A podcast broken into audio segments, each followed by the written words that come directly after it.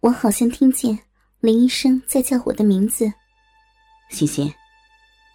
这个时候，我竟然产生了一丝幻觉，对面这个人就是我曾经深爱过的张凯。因为两年前，有一次在从上海到大连的火车软卧车厢里，我和张凯就有过一次做爱。那次还是我主动提出的，我的戒备心理开始出现松动。大概是因为久没有长受性爱的缘故吧。林医生的挑逗基本上宣告成功了。他见我毫无还击之力，肆无忌惮的把手伸进了我的内裤。其实，这个时候我的逼已经湿了。当他用手指在我的逼唇边来回的摩擦时，更是湿成了一片汪洋。我兴奋的轻声呻吟起来，我的矜持，我的羞耻感去哪儿了？我竟开始迫切的希望他做出更刺激的动作。林医生仿佛猜透了我的心思，他用拇指和食指捏住我的阴蒂，轻轻挤压并且提拉。随着我的反应逐渐用力，简直让我欲罢不能。我已经完全不能控制自己的精神和身体了，就像洪水冲破防线大堤，一泻千里。我竟然展开双臂，搂住了林医生。显然，林医生也被我的意外举动吓了一跳，一刹那怔住了。但仅仅几秒的迟疑，他便卸下了绅士的伪装，像一个馋猫一般扑到了我的胸前。我闭着眼也能感觉得出，他是个阅历丰富的老手。他不像张凯和我的第一次。张凯摸我胸时，完全是手忙脚乱，还喘着大气；而林医生，则是右手揉我的右胸，左手解我的衬衫扣子。他的呼吸均匀，动作熟练，很可能是个结过婚的人。解开衬衫后。他并不急于去解我的文胸，而是双手按在两半胸罩上，有规律的上下搓揉，搓得我浑身酥麻，并且期望他能尽快的捏住我的乳头。现在回想起来，当时竟会有那样淫荡的念头，是多么的可耻呀！我戴的是有前扣的文胸，他轻而易举的将我的双乳。一览无余的展现在他的面前。奶子是我身体最敏感的部位，也是平时一个人洗澡时我自慰的最多的器官。我最满意的不是我的奶子有多丰满，而是乳头与乳房的比例十分的协调。我见过一些在学校澡堂洗澡的姐妹的奶子，有的胸大，但乳头很小。有的则有乳头凹陷症。林医生温暖的双手，不停的在我的乳房外围画圈，弄得我更加的不自在。当他觉得时机成熟时，左右手的食指和拇指突然捏住我的两个乳头，瞬间我就像被电流击中，情不自禁的啊了一声。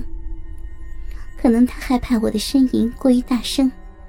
惊醒前面的老两口，急忙用手捂住了我的嘴，说：“欣欣，咱们小点声。”他用手指不停的拨弄我两个乳头，我的整个奶子变得十分的坚挺，我全身的神经也仿佛集中在这两个点上了。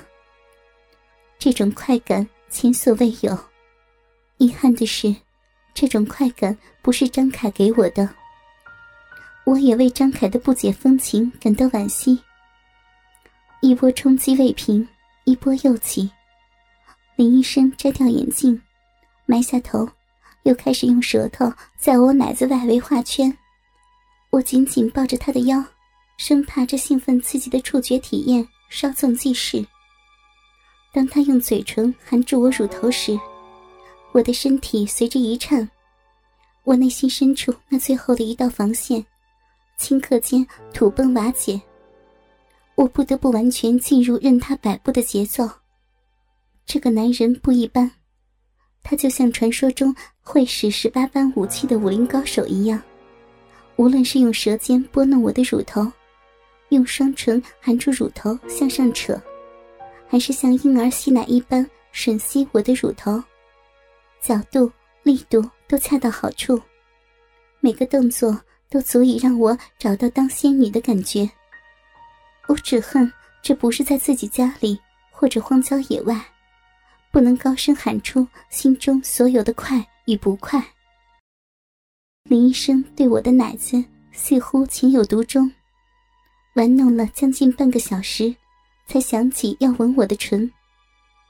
他的舌头顺着我的奶子向上游走，探到了我的嘴。他想把舌头插进去，但我并不是很情愿。因为在我的观念里面，嘴是用来吃饭的，其他任何的脏东西都休想进我的嘴。包括以前给张开口交时，他的鸡巴不洗上两三遍，我绝不答应。更何况，如果不是自己真正热爱的人，自己的舌头与别人的舌头交织在一起，在情感上我很难接受。他多次试探，我的双唇始终是紧闭，他也就放弃了，只是仍然在我的嘴唇、我的脸、我的额头上亲了又亲。亲我的同时，他的手可没闲着，左手捏捏我的乳头，右手则伸进了我的内裤。林医生好似一部透视镜，看穿了我的心理。他三下五除二就脱光了他自己的衣服裤子，用他早已坚硬如铁的肉屌，在我的裙子外面上下摩擦，宛如一个战士正在冲锋前磨刺刀。我以为他会脱掉我的裙子，没想到他竟然直接将肉屌从我的内裤一侧插了进去。对于男性来说，这样做。是不是会更容易产生兴奋感和征服感？这林医生不愧是学医的，把女人的身体研究得很透彻。他一边操我，一边还用右手抓住我的奶子不放，使我的两个兴奋点同时燃烧。有大半年没有尝过男人的滋味了，我现在基本上已经瘫如软泥，嗨得不要不要的。林医生还是脱了我的内裤，他的鸡巴更加灵活自如，一会儿侧着身子操，一会儿趴在我身上操，操得我高潮迭起。说真的，我有点开始招架不住了。不光是因为怕疼，我最怕自己控制不住叫出声来被人发现。也不知道过了多久，林医生终于停下来了。此时的我们都已经满头大汗、精疲力尽，像是经历了一次无与伦比的美妙旅行，返回家中。我累极了，很快便没了知觉。是的，我睡着了。等我醒来的时候，已经是第二天上午十点多了。汽车刚到武汉，我不知道我究竟是做了一场美梦还是噩梦。当我睁开眼的时候，居然发现对面的铺位空空荡荡的。那林一华去哪儿了？原本还有些恍惚的我，立刻清醒了许多。我迅速整理好内衣、衬衫和裙子，捋了捋凌乱的头发，想站起身来时，突然发现内裤和丝袜竟然不翼而飞。我的头一阵眩晕，难道？我遇上了一个变态色魔。后来，我坐下来想想，可能是那上面沾满了男人的脏东西。林一华怕留下罪证，我去告他，所以带走了。再想一会儿，我又有些后怕，他到底有没有射在我逼里？我可不愿意中奖呀。在武汉的时候，客车停了将近一个小时。我赶紧去加油站附近超市买了裤子和袜子，把裙子也扔了，换了条长裤。返回车中，我问乘务员林一华的去向，他说，半夜停车经合肥时，他就下车走了，并且说不会再回到车上。他还说，他以为我们是朋友，看我们聊得那么起劲儿。说这话时，他的眼神带着几分揶揄，仿佛他知道我和林一华的苟且之事。我有些尴尬，便不再多问。又过了十二个小时，我终于回到了重庆。走在深夜的家乡街头，一切是那么的熟悉和亲切，但我的内心却异常的失落。不只是因为车上那段说不清道不明的艳遇，更多的是一段刻骨铭心的感情即将画上句号。